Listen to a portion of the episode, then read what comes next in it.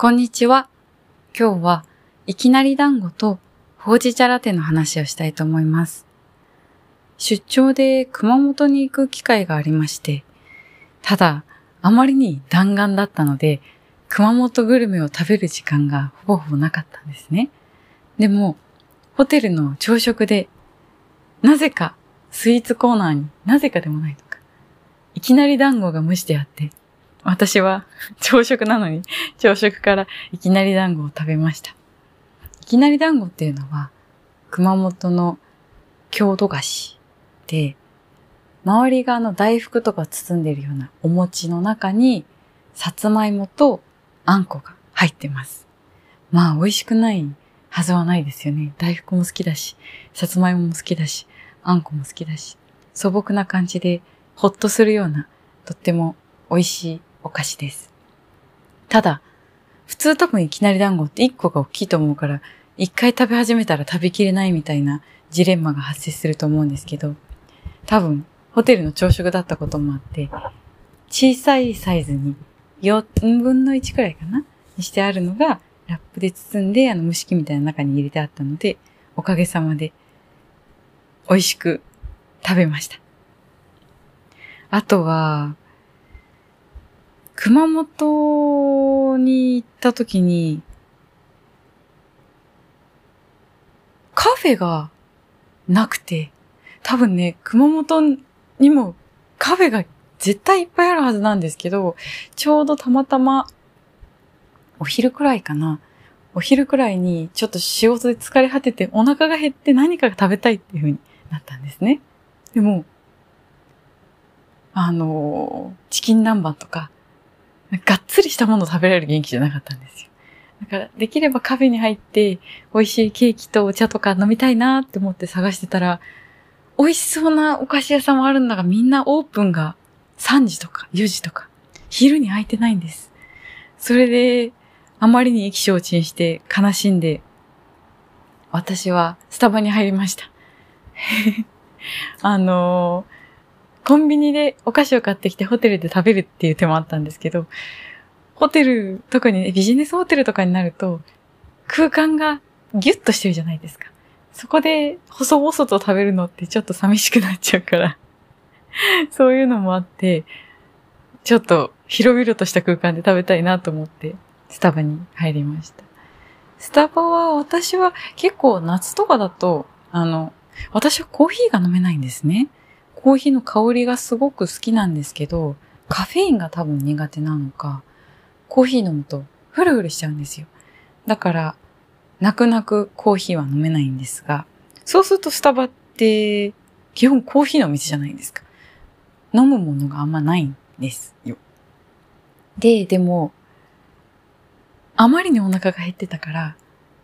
いつも頼むのが、まあパッションティーみたいな。割とルイボスティーみたいな、さらっとしたお茶もあるし、普通にティーバナとかいろいろあるから、ね、いろんなお茶があるんですけど、ミルクが入ったやつが飲みたかった。それで、ほうじ茶ラテを頼んだら、ほうじ茶ラテがすごく美味しかったんですよ。ちなみに夏なんですけど、ホットしかないので、熱い飲み物今飲みたくないよって人には勧められたい、勧められないんですけど、ほうじ茶ラテのシロップ抜きにしてもらうと、全然甘くない。かつ、でも、ミルク感もあり、ほうじ茶の香ばしい感じもあり、すごく美味しいです。めちゃくちゃ元気が出ました。考えてみると、私はサンフランシスコに行った時にも、ほうじ茶ラテをたまたま頼んだんですよ。多分アメリカでラテって言うと、結構甘いのとかもあるじゃないですか。私、チャイラテが大好きなんですけど、これ賭けで、めちゃくちゃ甘いチャイラテもあるから、あの、甘いものは基本好きなんですけど、飲み物で甘いものを取ると、ちょっと損した気分になる。だったら甘いものを食べたいみたいな感じになるから。飲み物を、飲み物を甘さ控えめにして、で、甘いもの一緒に食べる。っていうのが、したいたちなので、できればあんまり甘くない飲み物が好きです。なので、チャイティーラテはしくじる可能性が高いんですけど、ほうじ茶ラテはね、結構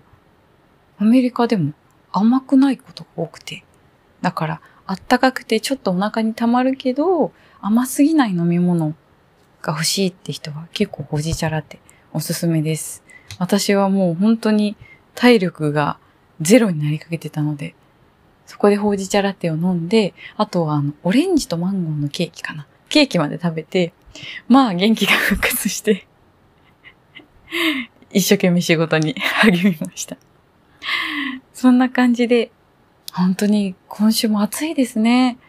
まだまだ暑い日が続くと思うので、皆さんもどうかお体には気をつけてくださいね。あとはですね、実はこの番組が、あのーいよいよ累計の再生回数が10万回に行きそうになってまして、私はとても驚いています。いつもこの何でもない、なんてことのない話を聞いてくださる皆さん、ありがとうございます。あの、コメントをくださったり、お便りをくださったり、すごく励みになってます。せっかく10万回に達するのを記念して、何かスペシャルエピソードでもやりたいなというふうに思ってまして、皆さんのお便りを紹介したりだとか、何かな何やったらいいかなちょっとまだアイデアが未定なんですけれども、そんなことを考えてます。メールアドレスは概要欄のところに書いてるんですけど、メール打つのめんどくさいよって人もいるかもなと思ったので、Google フォームで送れるお便りフォームみたいなのも概要欄に足しておきました。もしよかったら、この機会に、ぜひ、お便りください。そんなわけで、いつも聞いてくださってありがとうございます。今週もいい一週間になりますように。